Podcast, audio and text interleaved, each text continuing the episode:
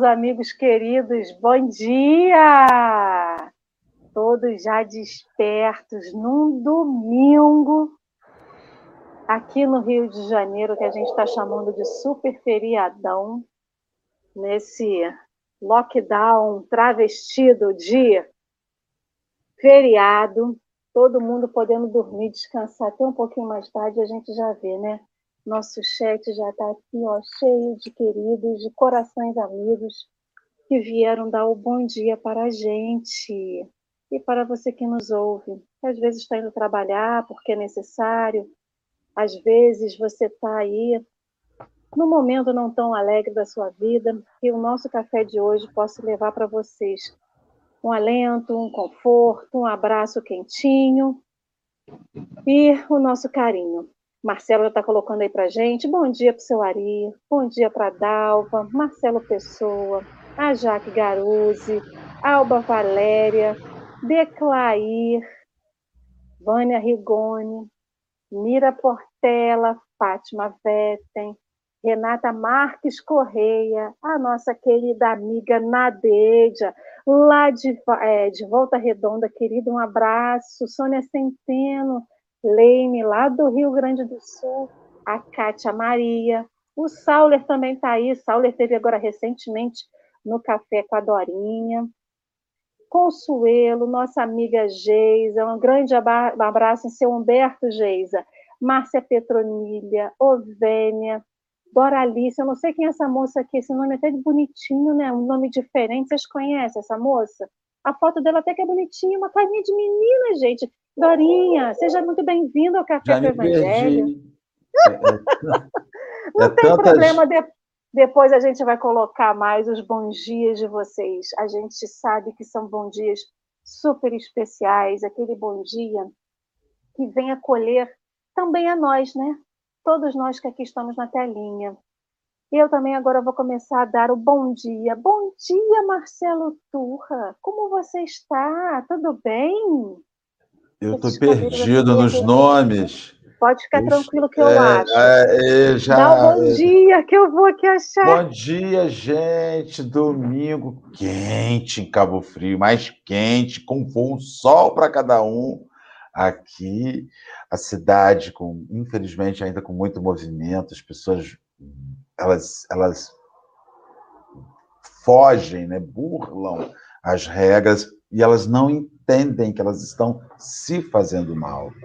Não só fazendo mal ao outro, mas elas não compreendem que elas estão se fazendo mal, vindo para uma cidade. Em Cabo Frio não há mais leitos, não há mais vagas, os hospitais estão superlotados. Enfim, é um momento muito difícil e nós precisamos, mais do que nunca, ajudar uns aos outros para minimizar esse momento difícil. A gente agradece muito a presença de todos vocês que vieram até Cabo Frio de modo virtual, onde não há risco de contaminação, onde não há risco de barreiras, onde não há risco de, de precisar ocupar um hospital. Olha que delícia, estamos juntos, sem grandes riscos físicos, só riscos emocionais pelo que essas mensagens fazem na gente. Cíntia, querida, bom dia para a cidade mais úmida né, do Brasil, que acho que é Brasília, né? A cidade que tem maior quantidade de umidade relativa no ar, essa cidade que chove o dia inteiro. Bom dia, querida. Bom dia, bom dia, bom dia a todos. Beijos, beijos para vocês, beijos aqui de Brasília. Essa é a maneira que eu encontrei de ficar mais perto de vocês, né?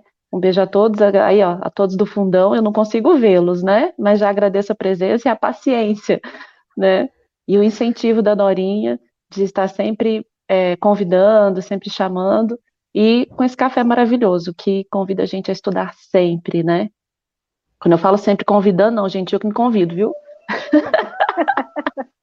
Mas é assim mesmo. Então, quem está aí nos ouvindo, está do outro lado da telinha, seja no Facebook, seja no YouTube. Quem que queira participar aqui também do café, pode entrar em contato com a Dorinha lá pela rede social, porque se convidar também é importante, né? A gente, a gente não te conhece, às vezes a pessoa está tímida, às vezes a pessoa está assim, ah, eu queria tanto ir lá, mas eu tenho tanta vergonha de pedir. Não precisa ter vergonha aqui com a gente, não tem isso. Como a própria, já botaram aqui, não sei se foi a Irma, a gente é uma grande família, né? É. E grande família se acolhe. Então, para a gente começar o nosso estudo desse, desse dia, porque vai ser um estudo bem diferente, vamos dizer assim, né? A gente vai fazer a leitura de dois textos, dos atritos físicos da pergunta 345 do livro do Consolador. Todos dois têm a ver, né? São livros, é, são textos que ainda acompanham o Evangelho de Mateus, capítulo 5, versículo 39. Então, antes da gente começar a ler o nosso texto, eu vou pedir ao nosso querido amigo Marcelo Turra para fazer a nossa prece inicial. Você pode fazer, por favor, meu amigo? Gente, antes de a gente fazer a oração, eu tenho que dizer a vocês: bota o Barreto. Mamãe fica tão triste. Ah, é? Porque é Marcelo Barreto Turra. Olha, ela fala, você só nasceu do, do, do, do, do Malvino, papai era Malvino, né? Então, ela bota o Barreto, meu filho. Como é o nome Diz da sua mãe? Jane. Diz então, que você. Posso é, fazer é, de novo o convite? Pode, por favor. Querido Marcelo, filho de Dona Jane, aquela mulher maravilhosa, super forte. Você pode fazer a nossa prece inicial, por favor? É, Marcelo Barreto Turra, porque a mamãe fica triste. Ela fala, você o só nasceu de Jane. pai. Exatamente. Mas ela quer o sobrenome e para a mãe isso tem assim, valor. Quero só falar, para a mãe isso tem valor, assim, entendeu?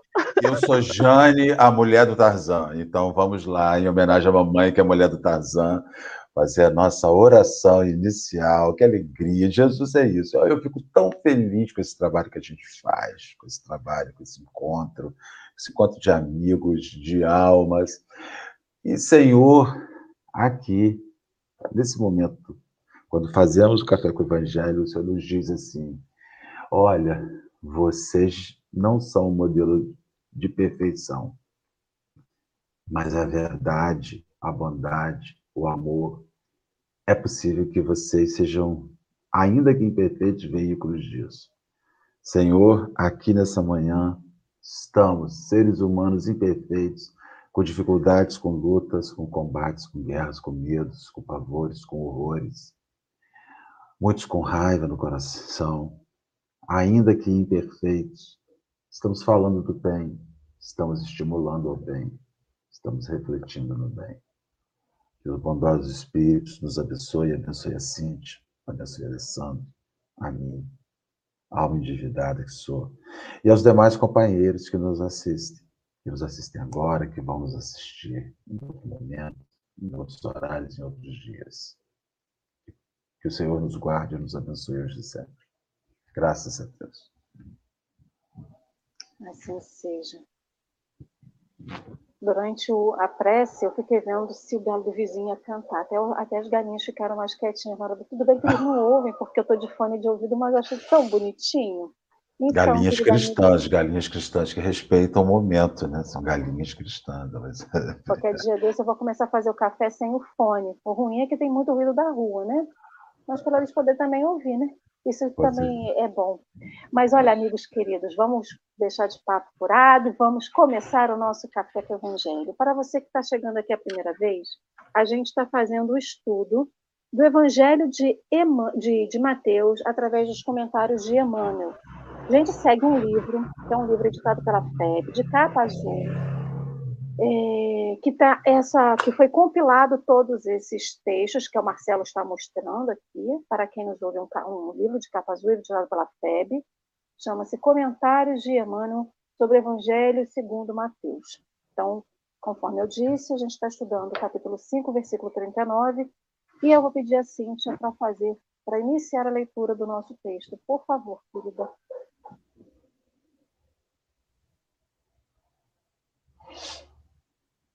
Atritos físicos. Mas se alguém te bater na face direita, oferece-lhe também a outra. Jesus, Mateus capítulo 5, versículo 39. Alguns humoristas pretendem descobrir na advertência do mestre uma exortação à covardia, sem noção de respeito próprio. O parecer de Jesus, no entanto, não obedece apenas aos ditames do amor, essência fundamental do seu evangelho, é igualmente uma peça de bom senso e lógica rigorosa. Quando um homem investe contra o outro, utilizando a força física, os recursos espirituais de qualquer espécie já foram momentaneamente obliterados no atacante. O murro da cólera somente surge quando a razão foi afastada. É sobrevindo semelhante problema, somente a calma do adversário consegue atenuar os desequilíbrios procedentes da ausência de controle.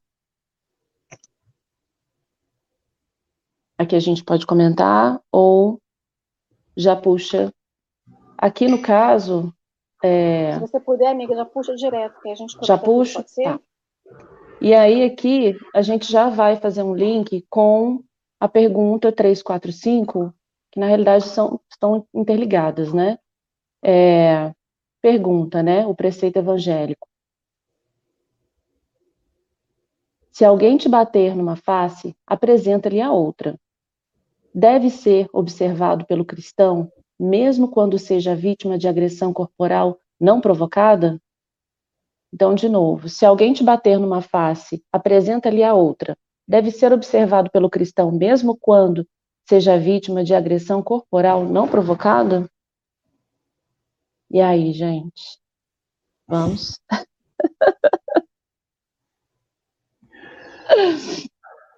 Então, vocês preferem que eu faça a leitura dessa resposta aqui? Ou a gente pode comentar que a gente fica mais livre? Você é dona do programa hoje, Cintia. Então, é... aqui, quando ele fala, né? Se alguém lhe bater na outra, na face direita, oferece-lhe a outra, ele está, na realidade, pedindo uma mudança de postura, né? E lendo aqui esse Murro da Cólera, eu lembrei muito do, do que acho que a Dorinha falou num, uns dias atrás, ou não sei se foi ontem, que aquele do passivo-agressivo, que quanto mais a pessoa fica nervosa, mais calma, você vai falando mais baixinho e a pessoa vai ficando mais nervosa ainda. E realmente isso acontece, né? Porque a pessoa vê que ela não está conseguindo te dominar, né? Então, quando há o desequilíbrio, é porque você perdeu completamente seu controle. E aqui ele fala: o murro da cólera somente surge quando a razão foi afastada. Então, até que você chegue, é, claro que não somos crianças, né? Crianças não, não, não, não dominam a linguagem, então utilizam a força como para resolver os seus problemas. No caso, quando você utiliza da força, é porque realmente você está completamente descontrolado, você perdeu a noção do, do, do, perdeu a razão, você perdeu tudo e acaba sendo é, um momento de descontrole. Mas eu queria puxar o, o, o gancho, mesmo nesses momentos, a espiritualidade ela nos acompanha e ela nos alerta e ela de alguma maneira é como se ela berrasse dentro da nossa cabeça falando assim é, calma espera para. Então é, mesmo num momento onde você perde o seu controle onde nós né não você onde a gente perde nosso controle onde, por algum motivo, eu acabei me descontrolando, a espiritualidade ela se faz presente. E aí depois, quando passa aquele aquele estresse, né, aquele pico, você para e você fala assim, meu Deus, né? É, eu não estava sozinho. E você consegue perceber, você consegue fazer essa leitura, você consegue sentir, né? Então, se tivesse um pouquinho, um segundo ali, talvez você, talvez eu não tivesse agido da maneira como agi, talvez é, por uma invigilância, por um orgulho, né? Então, como sempre, o orgulho meio que ditando, né? É, esse comportamento. Então, aqui ele traz aqui também, né? É, alguns humoristas pretendem descobrir na advertência do mestre uma exortação à covardia. Aí eu vou dar um spoiler, que eu sou a rainha do spoiler, né? Lá no final, ele fala, né, que na realidade é, os ensinamentos do Cristo não são um, um, um, convite à fraqueza, muito pelo contrário, né? Você precisa ser muito forte para você é, receber uma injúria, receber uma ofensa e você não responder da mesma maneira, você não entrar na sintonia, então você tem que ter realmente uma força muito grande, uma para você não se deixar abater, não, não entrar naquela sintonia e virar um, uma explosão total, né? E, e, o grande convite que ele faz, oferece a outra face, eu entendo, se eu estiver equivocado, por favor, me, me, me, corrijam, que ele espera que a gente tenha uma atitude diferente, não dar o pescoço para o outro cortar, né? Então, é, entender que o outro está no momento de desequilíbrio, porque o desequilíbrio fala muito mais do outro do que sobre você, né? A maneira como o outro lida com essa questão, como eu lido com uma questão, né? Então, é, fala muito mais sobre mim, sobre a minha falta de controle, sobre a minha falta de maturidade em relação a resolver determinadas situações. E é isso que ele me convida. Ele me convida, né, a ter um, um, um, controle maior, me conhecer melhor e ter uma atitude diferente quando, por algum motivo, se eu receber alguma ofensa, que eu tenha o olhar, é, o comportamento diferenciado para aquilo. Como o cara ontem, como é, o rapaz é, falou sobre aquela história, né, que cuspiram no rosto dele, eu achei aquilo muito legal, eu não conhecia aquilo. E essa situação. E aí falou assim, tudo bem, isso foi para mim, mas e para as crianças, né? Então assim, é, foi, ele saiu completamente da sintonia por mais que ele tivesse por dentro, ele conseguiu controlar, e talvez aquilo realmente nem tivesse, por mais que tenha sido uma coisa, é, um, um cuspe no rosto, talvez aquilo para ele fosse, meu Deus, né, tipo, Senhor, ele não sabe o que faz, né, ele não me ofende de maneira alguma, me ajuda aí, por favor, que eu preciso passar adiante essa, essa, essa, essa doação, né. Eu estava então, pensando, eu, deixa até eu, aqui. Eu queria fazer uma consideração, eu queria fazer uma consideração aqui, eu estava pensando, Cíntia e Alessandra, é, a parte do bicho, né? O bicho ele ocupa seu seu espaço e cria o seu a sua área de, de ação com violência, né? O animal só consegue circunscrever o seu espaço, ele marca o seu cheiro, e se você ousar invadir, ele reage com violência. Então, eu, eu vejo que quem não tem argumento agride. Quem não tem argumento vai agredir. Quem não tem um argumento convincente, ele vai agredir. Isso é o orgulho, é o desejo de manifestação do meu poder. Então você vê as relações eh, familiares, é, de violência familiar, violência doméstica, né? que você edu, instrui, educa com o grito. Eu vejo as pessoas se vangloriando. No meu tempo era varinha de goiaba. No meu tempo era uma chinelada. No meu tempo era isso. Então, quando você educa assim, porque isso é um processo de educação, você autoriza o outro a fazer isso no futuro.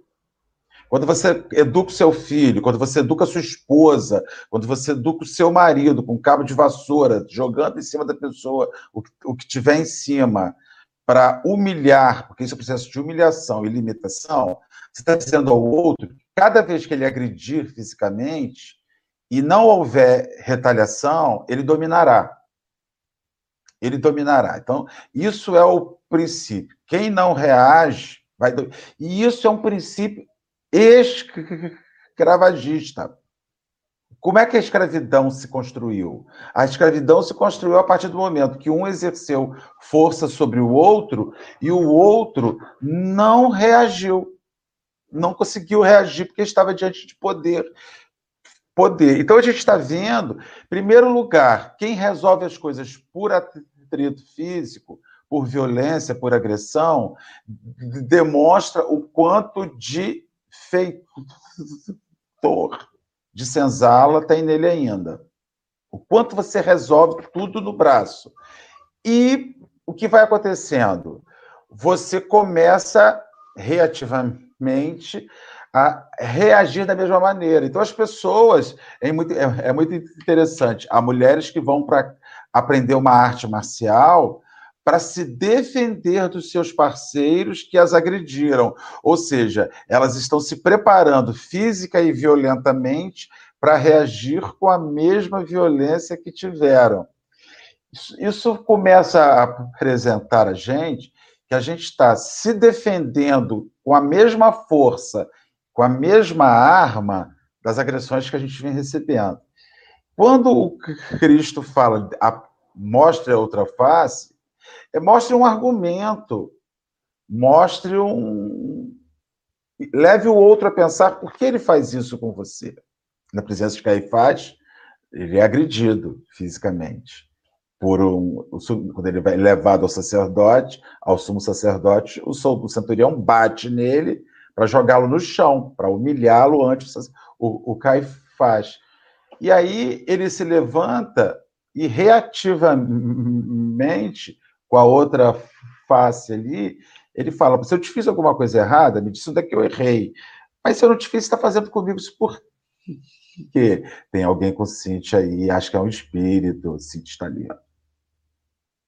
Aí, e, então, esse é o processo de escravizamento que a violência faz, sabe? E a gente começou a ocupar o lugar no mundo no braço. A gente está ocupando lugares no mundo no grito, no braço, na, na agressão. Isso é muito complicado. A gente tem que revisar isso, porque está complicado para caramba. Eu fico imaginando. É... Ontem a gente falou um pouquinho sobre isso, né? Essa lei antiga, a lei de Talião, do olho por olho, dente por dente, o do revide, o da vingança, essa, entre aspas, oportunidade que, que davam né, ao agress, a, a pessoa que sofreu agressão ir lá e tirar as forras, né?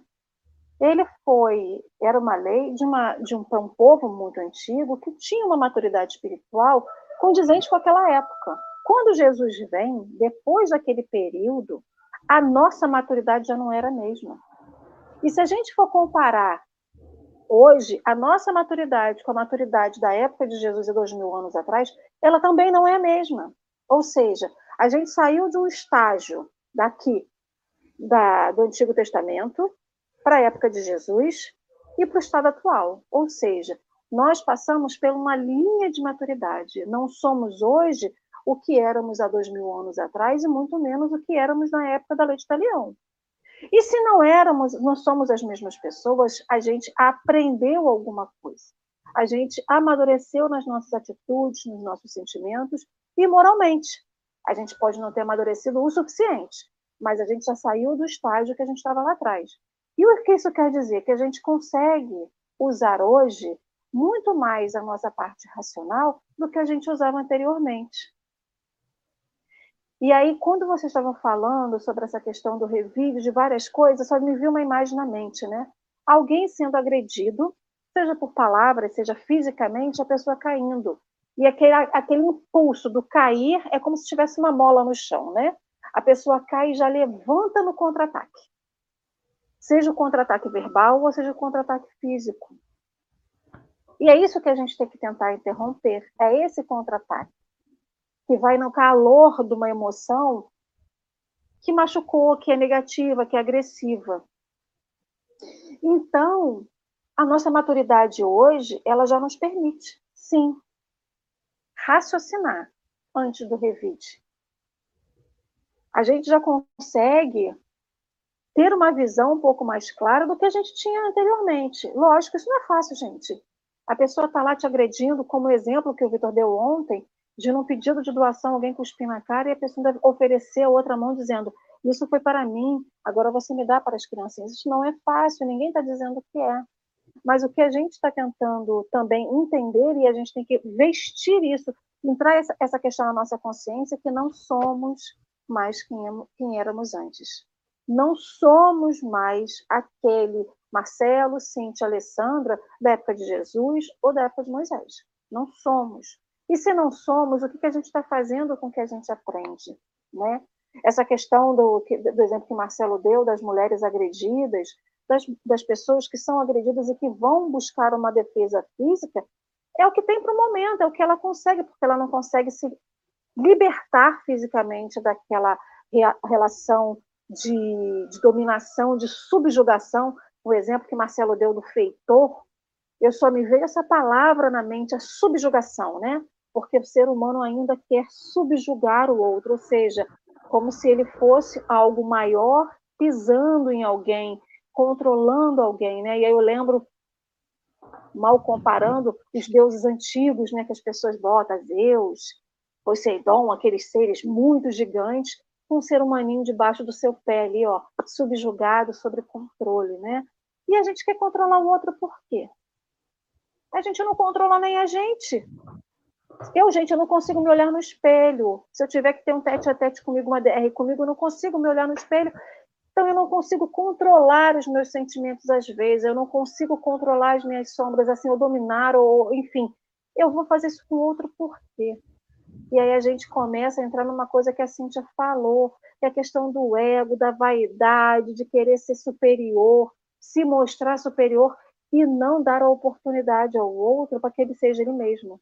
A gente cobra muito do outro uma perfeição quando a gente não é nem um tiquinho perfeito. E aí eu fico vendo, né, quando ele fala essa questão e muita gente acha covardia, né? Eu fico imaginando, na época de Jesus, quando ele falou assim: Meu filho, oferece outra face se te baterem numa outra face. Eu fico muito, monte, imaginando um monte de gente rindo a cara e falando assim: Gente, esse homem é covarde, ele não quer reagir, ele fica lá com essa túnica andando de um lado para o outro, arrastando a túnica no asfalto e tá botando os outros para ser covarde, ainda mais o homem, né? Aí se você fala que o homem tem que ser covarde, você está mexendo com o brilho do homem. E aí a gente fica imaginando, será que é covardia realmente? Eu já, eu já muitas vezes, quando eu era criança, e a gente brigava na rua, né? Porque a gente tinha disso, e eu ficava imaginando se era realmente covardia. E eu nunca consegui revidar, eu sempre tive medo de revidar. Medo porque eu sempre fui muito franzina, né? E medo porque eu não queria fazer isso com o outro. Eu sempre engoli muito, as pessoas falavam, e aquilo batia, calava doído no meu coração, e eu, eu me recolhia. Eu preferia não revidar, eu me afastava da pessoa. E aí eu estou lembrando da questão da Dorinha, do como que é agressivo, passivo, né? De falar baixo e tudo mais. É isso, a gente tem que tentar silenciar e realmente é tentar falar baixo. Para o outro pode parecer que isso é deboche, que é uma afronta, mas não é. No momento em que as emoções estão exaltadas, pelo menos um tem que puxar para a racionalidade, que é o link lá no início que eu falei. A gente já tem esse estágio para segurar a nossa emoção em alguns momentos e trazer um pouquinho para baixo, né? Refrear essa, esse calor que sobe da emoção. Cintia, meu amor, tá falando mais do que você. Vai lá. Difícil acontecer isso. a gente continua a leitura, porque é, é, Aí a gente finaliza logo o texto e aí a gente, eu me sinto mais livre, porque eu sou, gente, eu sou super ansiosa. Eu vou vendo o tempo acabando e fico desesperada. Então, dando continuidade aqui à leitura do texto, o homem do campo sabe que o animal enfurecido não regressa à naturalidade se tratado com a ira que o possui. A abelha não, fer, não ferretoa não pica, gente, né? A abelha não ferrou o apicultor, amigo da brandura e da serenidade. O único recurso para conter um homem desvairado, compelindo-o a reajustar-se dignamente, é conservar-se o contendor ou os circunstantes em posição normal, sem cair no mesmo nível de inferioridade. A recomendação de Jesus abre-nos abençoado avanço Oferecer a face esquerda depois que a direita já está, já se encontra dilacerada pelo agressor, é chamá-lo à razão enobrecida, reintegrando-o de imediato no reconhecimento da perversidade que lhe é própria. Então, é, a Ale falou um negócio aí, e quando eu estava falando da, da, Quando ela falou assim, ah, porque nós já temos condições. Nós já temos essa é, condição de, de, de segurar de, de, de controlar, de tentar, tentar, né? Porque nós já temos os ensinamentos, né? Então nós temos de tentar. Mas é, há um tempo atrás eu realmente fiquei muito, muito nervosa, de uma maneira que eu jamais havia ficado.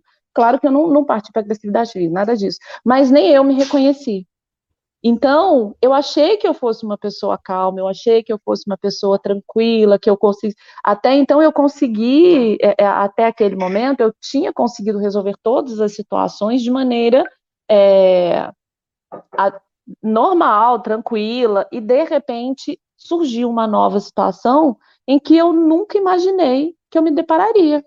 Então, naquele momento, eu vi, Senhor, né? Nem um musgo, nem um fungo, menos do que isso, porque todo aquele controle que eu achei que eu tivesse, de repente ele sumiu. E nesse momento, né, é, é como se dentro da minha cabeça gritassem, né, calma, né, do que adianta você orar e agir? Faça a prece e espere, porque se você faz a prece e não espera pela, pela ajuda de, é, é da espiritualidade, então resolve você. Né? Então espere, se controle. Então é, é, nós temos sim, e depois que passa aquele momento, né, de, de, ah, de, de desequilíbrio, a gente abre o Evangelho e fala: meu Deus, Senhor, eu tinha condições de passar por isso. Eu tinha condição e falhei mais uma vez. E mesmo assim, é, o Espiritismo está aí para provar que a gente, a gente cai, mas a gente levanta. E a gente levanta rápido. Né? No caso aqui, que fala sobre o, o, o, os atritos físicos, realmente, quando chega nesse ponto, é um descontrole muito grande. Mas a gente só se conhece, a gente só sabe se tem condições realmente de passar por essa prova quando a gente encontra uma situação muito difícil, porque a gente tem o um conhecimento. E aí, será que, né, todos nós, é, será que eu consigo de novo, né? Hoje eu já sei como agir. Hoje eu acho aquilo tudo que estava lá embaixo do tapete, aquilo, agora eu já conheço, né? Então eu tenho condições realmente de passar por uma nova situação. Eu acredito que sim. Então a gente conhece, mas não, a gente só vai ter realmente a certeza na hora do vamos ver. E aí é quando a gente percebe realmente o amor da espiritualidade, o cuidado conosco, né?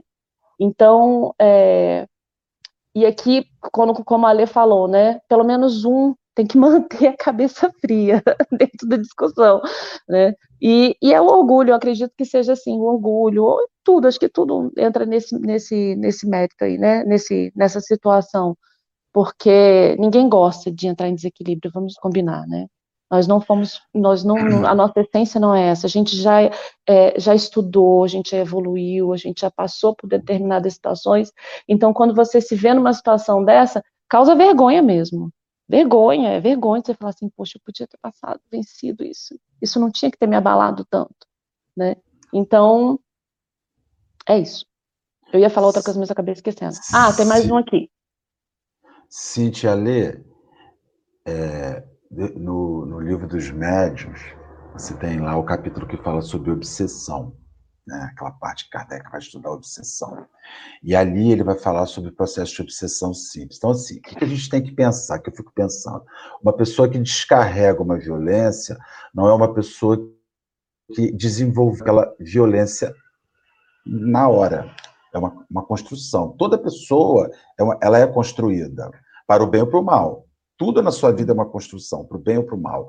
Ninguém abusa sexualmente de uma pessoa porque ele levanta de manhã e assim, nossa, hoje eu acordei e pensei que eu vou abusar de alguém.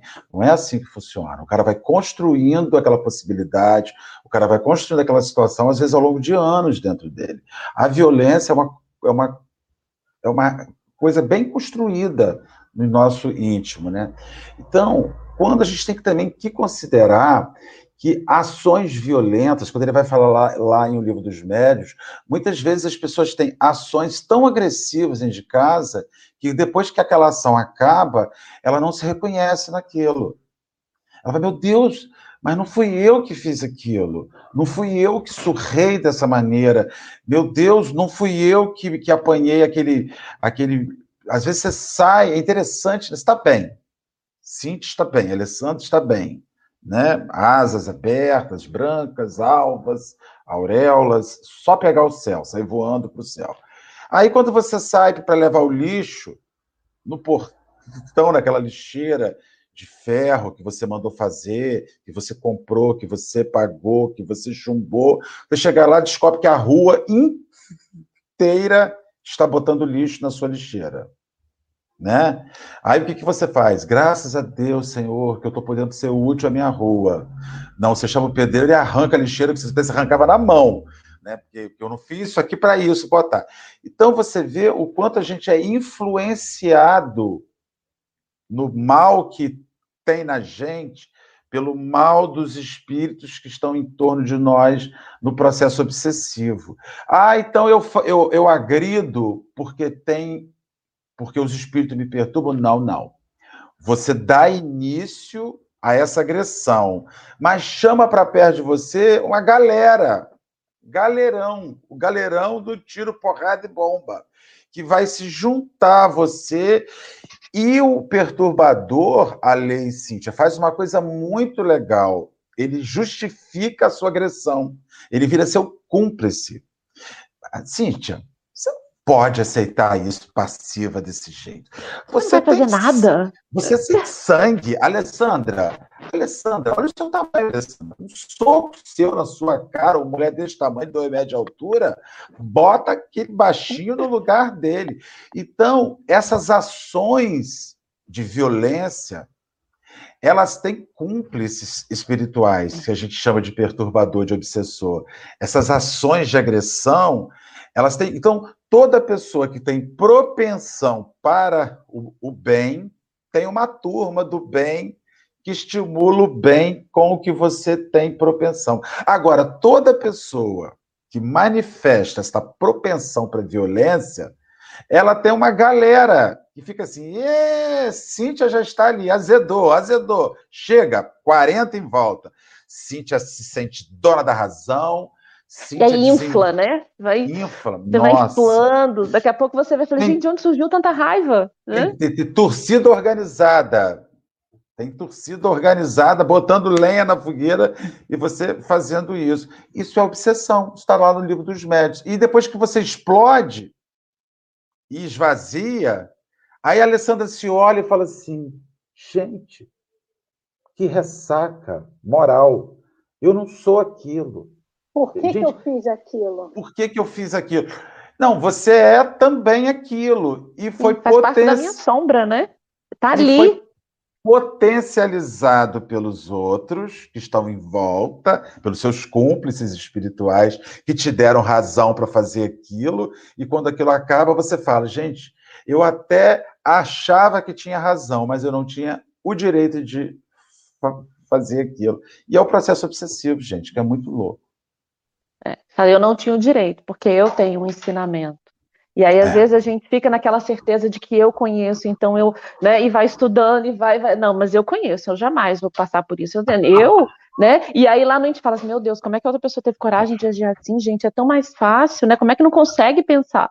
E aí, de repente, você se vê do mesmo jeito, até pior, né? Você fala, gente do céu, né? Mas até nisso eu vejo que tem um lado positivo, porque quando você olha para os seus, para as suas sombras e você consegue se perdoar por isso, eu entendo que o perdão para o próximo ele fica um pouco mais fácil, até porque você entende que você não é perfeito, porque quando você exige a perfeição de você, né, de você mesmo, você exige a perfeição do outro. Então você não aceita os erros do outro. Né? Então, quando você fala, meu Deus, eu sou realmente muito, né? Muito, muito menos do que um mosquito, e olha lá. Então, é, você entende que o outro também é falível, né? E aqui, no item 9, que eu acabei comendo, né? O 9 e o 10 aqui, item 9 não, parágrafo aqui, ele fala assim: é, em qualquer conflito físico, a palavra reveste-se de reduzida função nos círculos do bem. O gesto é a força que se expressará convenientemente. Segundo reconhecemos, portanto, no conselho do Cristo, não há convite à fraqueza, mas apelo à superioridade que as pessoas vulgares ainda desconhecem. E quando a gente vê, né, quando a gente percebe que, que eu perdi a cabeça, desculpa, é, eu estou naquele lugar, naquele lugar que eu julgava, né, que eu apontava para as outras pessoas, mesmo que lá no escuro do banheiro com a luz apagada, né, então nossa, como ele fez isso? Então eu falo, eu tô ali. E aí vem a vergonha, né, a ressaca moral. É, não vou falar mais não, só um negocinho. É, com as crianças, a gente a gente tem muito isso na escola, porque fala assim, ele tá me olhando, ele me xingou, ele, ele, ele falou que não gosta de mim. E aí, é, desde cedo, a gente percebe, né? Mas você não pode fazer isso. Se você tratar, da tratá-lo da mesma maneira que ele está te tratando, isso vai crescer, isso não vai resolver. O que, que vai resolver? Então, desde o início, da, na escola e dentro das famílias, a gente vem percebido é, que existe essa preocupação, porque antigamente era assim: você bateu, você apanhou, então você vai lá e bate. Porque se você chegar aqui em casa chorando, você vai apanhar de novo. Então, hoje, essa fala, essa Tão fala está desaparecendo. Nossa. Ainda existe, né? Ainda tem uns, umas pérolas dessa, né? mas você percebe que fala assim, tia, é, ele me bateu ontem, a minha mãe falou que era para eu vir falar com você. Eu falei, graças a Deus. Falei, então vamos resolver isso aqui, né? Então essa fala do bateu, levou, graças a Deus ela está desaparecendo realmente, né? Então a gente traz dentro da nossa infância, né? E aí a infância também da, da, em relação às crianças, mas também em relação do espírito, é, a gente traz isso que precisa ser moldado. A gente tem o conhecimento, mas nós precisamos a todo momento falar, eu posso, né? Eu tenho conhecimento, eu tenho que me controlar, eu vou conseguir. Eu acho que é um pensamento, né? E o mais difícil, será que eu consigo não julgar o outro, né? Olhar e, e falar, será que eu consigo? Né? Eu tenho. Ale... Né? Alessandro, você deixa eu fazer Cadê? um comentário? Não, não. Eu queria fazer outro comentário que me veio à cabeça, que agora que é uma coisa muito séria sobre violência. A violência é muito assim: a gente agride o outro porque o outro não é da maneira que a gente queria. E a pessoa ela, ela, ela é tão perturbada que ela explica a agressão. Então, assim, eu não gosto de homossexuais, é um exemplo. Aí, quando eu vejo um, é, um, um casal de rapazes, um par de rapazes, um, um par de moças andando de mão dadas na rua e aquilo me incomoda, eu vou lá e pego uma lâmpada fluorescente, como a gente já viu, e quebro aquilo na cara da pessoa. Porque aquela pessoa, ela me agride com a maneira que ela vive. Então as pessoas elas ficam assim, não, eu até aceito a homossexualidade, mas não beija da boca na minha frente não, porque eu discordo eu vou agredir. Então as pessoas elas não aceitam nada, elas elas se enganam que aceitam, porque quando aquilo ocorre em via pública, né, elas vão e agridem, porque elas querem restabelecer aquilo que elas dizem ser a ordem a ordem que elas acreditam que seja a ordem. É mais ou menos assim: gay você pode ser, só não precisa usar batom, né? Para que, que você vai usar um batom? Isso é agressivo. Então as pessoas começaram a gerar regras, entendeu? E elas, toda vez que elas sentem que alguém quebra essas regras que estão na cabeça delas, regras sociais, elas vão e agridem. É outra, você quer ver outra coisa?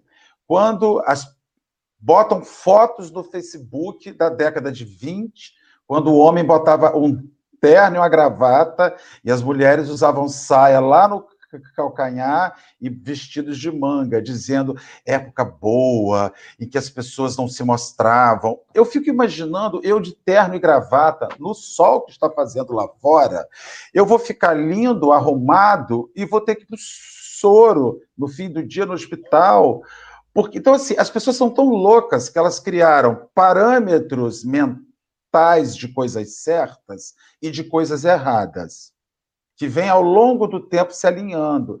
E o que, que elas fazem com a força física? Elas usam a força física, ainda dizem assim no final: Alessandra, isso é para o seu bem.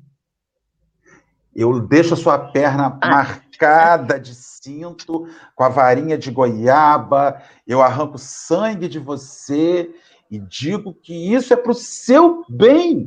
Como é que, para o bem de alguém, eu vou imputar sobre ele dor física? Isso é o princípio da tortura, tortura física. Eu faço isso para o seu bem. Como é que a dor colocada por outro ser humano sobre um ser humano é para o, o, o bem, nunca é para o bem. É sempre para o mal. É sempre para o mal. Isso não tem instrução. A dor, essa dor que o homem imputa sobre o homem não é instrutiva. Instrutiva é a dor que a vida, no contexto geral, imputa sobre o homem, mas não é. Falei demais, desculpa. Não, o problema, o pior ainda é quando fala assim, você viu que você me obrigou a fazer, né? Que a gente escuta muito em relação dos casos, né? De, de é, violência contra a mulher, né? né? Você, você viu que obrigou. você me obrigou, me obrigou a fazer com você. Então, assim, enfim, né? É, nada justifica, em, momento algum, a, a, violência física, nada, nada. Nenhum tipo Só de violência. Ela, nenhum ela tipo justifica. de violência, né? Nenhum tipo de violência. Porque a, a tá violência Pode Desculpa, pode concluir, Cíntia. Não, pode falar. A gente está falando muito da violência física aqui, os exemplos que a gente falou, né? Mas existe um tipo de violência que é tão cruel quanto, que é a violência mental. Eu não sei qual o nome Sim. exatamente como se dá, mas é aquela violência em que você vai minando a energia daquela pessoa e que você vai, vai sabe, assim, corroendo a pessoa mentalmente, a pessoa vai Como? se anulando. Existe um nome, eu esqueci agora. E aí É como um vampiro, né? Você vai sugando tudo que você tem em relação à autoestima. É violência relação... mental. É uma violência tudo. mental, aquela coisa toda. E aí eu vou pedir permissão a vocês e vou ler a resposta do livro Consolador, porque ele fala um pouquinho sobre essa questão de legítima de defesa e a questão da violência, né? Porque a gente tem que lembrar o seguinte: se a lei do homem é falível, existe uma lei que ela não é falível, que é a lei de Deus, que é imutável, é inexorável e ela vai acontecer plenamente para todos. Em algum momento na nossa existência estaremos todos nós no futuro Café do Evangelho falando da plenitude, conversando não virtualmente, mas mentalmente com a nossa potencialidade, falando das nossas virtudes, falando da, da, da vitória da lei de Deus sobre tudo isso que a gente vive, né? É a violência psicológica, né? Isso aí, obrigada. Assédio moral, é isso daí, pessoal. Isso, Muito obrigada. assédio moral. E aí tem uma uhum. questão. Se Jesus afirmou que serão saciados que clamam por justiça, ou por que queremos fazer tanta justiça com as nossas mãos? E aí eu vou lá para a resposta de Emmanuel, né? Emmanuel fala assim: o homem terrestre, com as suas taras seculares, tem inventado numerosos recursos humanos para justificar a chamada legítima defesa. Mas a realidade é que toda a defesa da criatura está em Deus. Somos de parecer que, agindo o homem com a chave da fraternidade cristã, pode-se extinguir o fermento da agressão, com a luz do bem e da serenidade moral. Acreditando, contudo, no fracasso de todas as tentativas pacíficas, o cristão sincero, na sua afeição individual, nunca deverá cair ao nível do agressor, sabendo estabelecer em todas as circunstâncias a diferença entre os seus valores morais e os instintos animalizados da violência física. Ou seja, isso vai bem ao, ao encontro do que Marcelo falou lá no início, né? De que a gente a questão do agressor e de que a gente não tem como é, coadunar com isso, né? Que a gente tem que dar contra-argumentar. A gente pode contra-argumentar da mesma forma que Jesus sempre contra-argumentava, contra-argumentar com outras atitudes, contra-argumentar com fala mesmo, né? Até mesmo dar outra face, é não reagir. Se a gente lembrar que nessa de legítima defesa, de defender a honra, de defender a sua moral, as prisões estão cheias vidas foram ceifadas e vários corpos jazem em cemitérios e pessoas voltaram para a erraticidade. Por quê? Porque foram se defender, porque foram é, nessa questão do eu não posso não revidar a agressão do outro.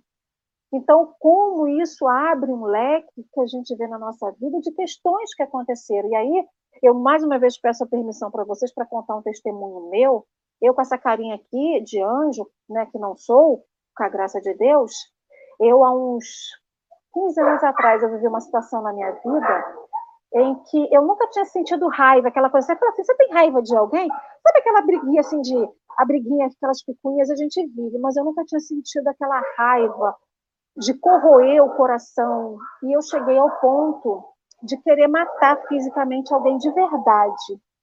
E eu já morava aqui em Rio das Ostras, eu sentei na minha cama, de frente para uma parede, e com aquele sentimento que me dominou naquele, naquele momento, eu falei assim: Senhor, essa não sou eu.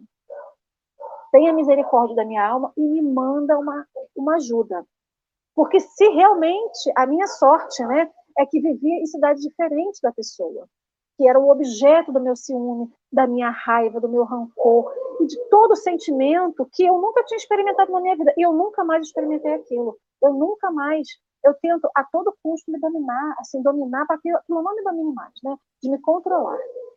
E com a graça de Deus, Deus foi tão generoso comigo que ele me mostrou a doutrina espírita que eu já conhecia, mas quando eu comecei o meu tratamento, então de um limão eu fiz uma limonada. Eu ingressei na doutrina espírita num tratamento espiritual que me curou numa, numa, numa plenitude, e a pessoa alvo daquilo tudo viria a ser a, futura, a mãe da minha sobrinha, que é o maior presente que Deus me deu depois dos meus pais, que foram os meus sobrinhos.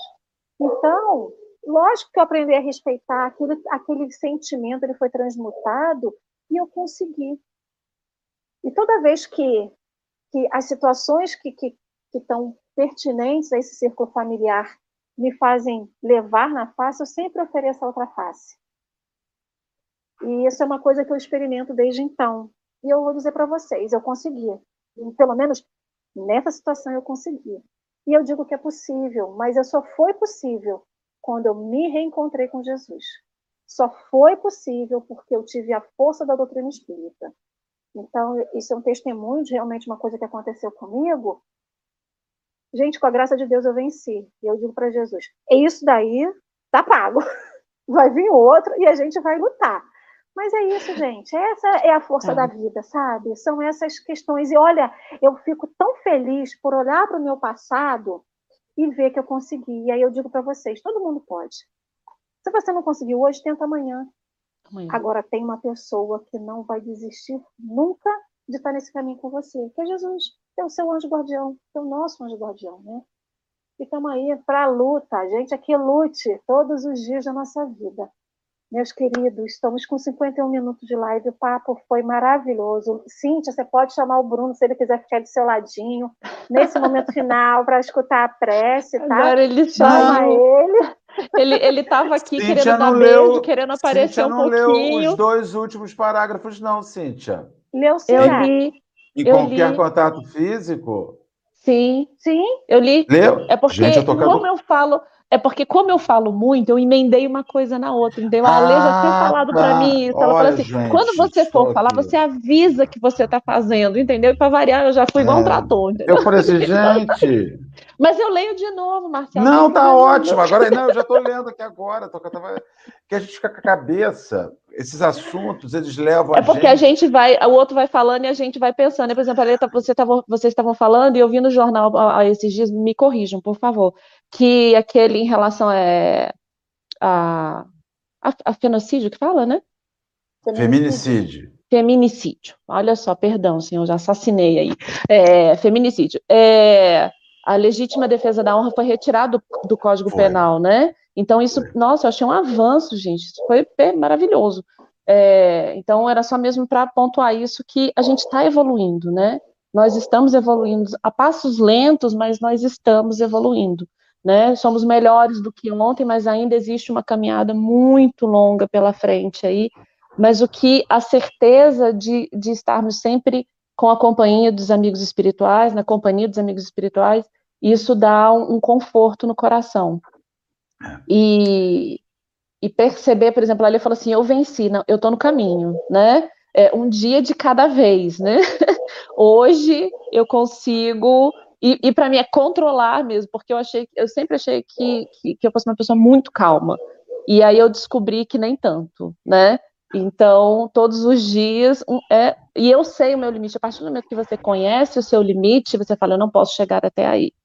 Eu não posso permitir que isso chegue até aqui, né? Então, é um, um dia de cada vez mesmo, né? E, e em relação, a gente já já está nas considerações passar o Marcelo. finais? Deixa eu passar para Marcelo as considerações finais, que aí você faz as suas, pode ser? Pode. Marcelo, lindo, por favor, Marcelo Barreto. Turra. Não vou demorar. Barreto Turra, não vou demorar. Eu gostaria Barreto. de como Barreto Turra. Eu gostaria de como consideração final, essa semana surgiu na rede social uma polêmica sobre os prisioneiros penitenciários. Então, nós estamos sempre pegando os, os homens de penitenciária e querendo que eles sofram. Então, assim, se tem que experimentar algum remédio, usa o cara que está na penitenciária. Se tem que fazer alguma coisa para trabalhar, usa o cara que está na penitenciária. Então, eu vou lembrar para você uma coisa: ele, ele cometeu um crime, é fato. Ele cometeu um crime. E o que pior podia acontecer para ele já aconteceu. Ele foi cerceado da sua liberdade, seu direito de ir e vir. Então, ele já está nesse cerceamento da sua liberdade, nesse direito de ir e vir, diante daquilo que a justiça humana põe, cumprindo o seu, o seu acerto com a sociedade. Então, que não seja eu a piorar essa situação da pessoa. Né? E não seja eu, não seja realmente eu, sabe? A gente, a gente ainda assim faz isso. Às vezes você vê um criminoso que é passado no jornal e você tem desejos horrorosos em relação a ele que você que eu gostaria de fazer, de imputar a ele dor. Quando você sentir isso, né? Você sentir isso, porque é um exercício que a gente vem fazendo, quando você sentir ódio de alguém que está cometendo um equívoco, de alguém que cometeu um crime, um crime bárbaro, lembre-se que ele já adquiriu um débito perante a consciência divina e que ele já vai arcar com esse ajuste ante a consciência divina. E que a gente precisa é não piorar a situação dessa pessoa. Porque quando ele desencarnar e reencarnar, ele vai reencarnar conduzindo todo esse ódio de qual ele foi vítima de excessos de coisa física. Então, minha consideração final é isso, sabe, gente? Vamos ter um pouco mais de, de esforço, esforço de amor no coração, para poder respeitarmos um bocadinho mais as pessoas e já sabemos que elas vão pagar a conta delas. E que eu não faça isso ficar pior. Obrigado, Cíntia. Obrigado, Alê. Foi ótimo estar com vocês duas aqui agora de manhã. Querida amiga, suas considerações finais. Bruno, antes de eu de eu passar as considerações. Bruno, meu querido, você está morrendo de Oi, saudade. Oi, gato. Bom, primeiro eu gostaria de agradecer, né, a, a todos, a Dorinha por aceitar os, os meus pedidos.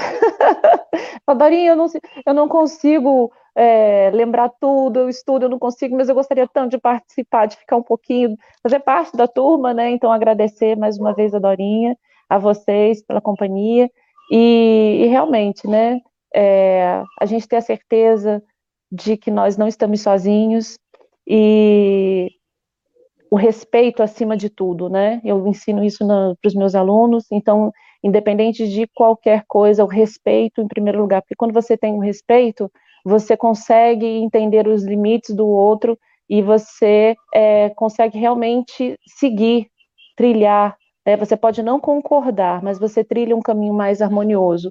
Então, é, esse estudo realmente mostra que não há justificativas né, para, para a violência física e o respeito, acima de tudo, para a gente poder conduzir. O respeito e o amor, né? Isso aí. Você vai ler a mensagem que você trouxe para fazer a nossa prece? Vou. Deixa eu só pegar aqui. Bruno vai participar aqui com a gente nesse finalzinho. A prece é ajuda e passa. Estende a mão fraterna ao que ri e ao que chora, o palácio e a choupana, o ninho e a sepultura. Tudo que vibra espera a luz que resplendora, na eterna lei de amor que consagra a criatura. Planta a bênção da paz, como raios de aurora, nas trevas do ladrão, na dor da alma perjura. Irradia o perdão e atende, mundo afora onde clame a revolta e onde exista a amargura. Agora, hoje e amanhã, compreende, ajuda e passa, esclarece a alegria e consola a desgraça. Guarda o anseio do bem, que é lume peregrino. Não troques mal por mal, foge a sombra e a vingança. Não te aflija a miséria, arrima-te a esperança. Seja a bênção de amor e luz do teu destino. Alberto de Oliveira. Agora, eu gostaria de agradecer, convidar todos que fechem os olhos e apenas para finalizar, pedir a proteção dos amigos espirituais para a semana que se inicia e que essa energia, essa vibração positiva de amor e de harmonia alcance todos os lares, né? que alcance os nossos amigos encarnados e desencarnados, que todos sintam, Senhor, esse conforto no coração, que tantas famílias que nesse momento se encontram em aflição, que sintam esse amor e essas vibrações positivas. Agradecendo sempre, Senhor, a oportunidade do estudo junto aos amigos queridos. Pedimos permissão, Senhor, para finalizar mais uma, um estudo dessa manhã. Graças a Deus. Graças a Jesus. Graças a Deus. Yes, oito. Graças a Deus. Gente, Com a participação tem ciúme especial de... da Mel. Ciúme do cachorro. Ai. Mel está enciumada. Bruno tá Sabino. Queridos amigos, que vocês tenham um ótimo domingo, de muita paz. Quem puder, e não estiver indo trabalhar nesse momento, fique em casa, se resguardem, a pandemia está aí. infelizmente, ceifando ainda muitas vidas. Então, a vida de todo mundo é muito preciosa, seja para os seus amores, para os seus amigos. A vida de todos vocês que estão aqui com a gente no café é muito preciosa para nós.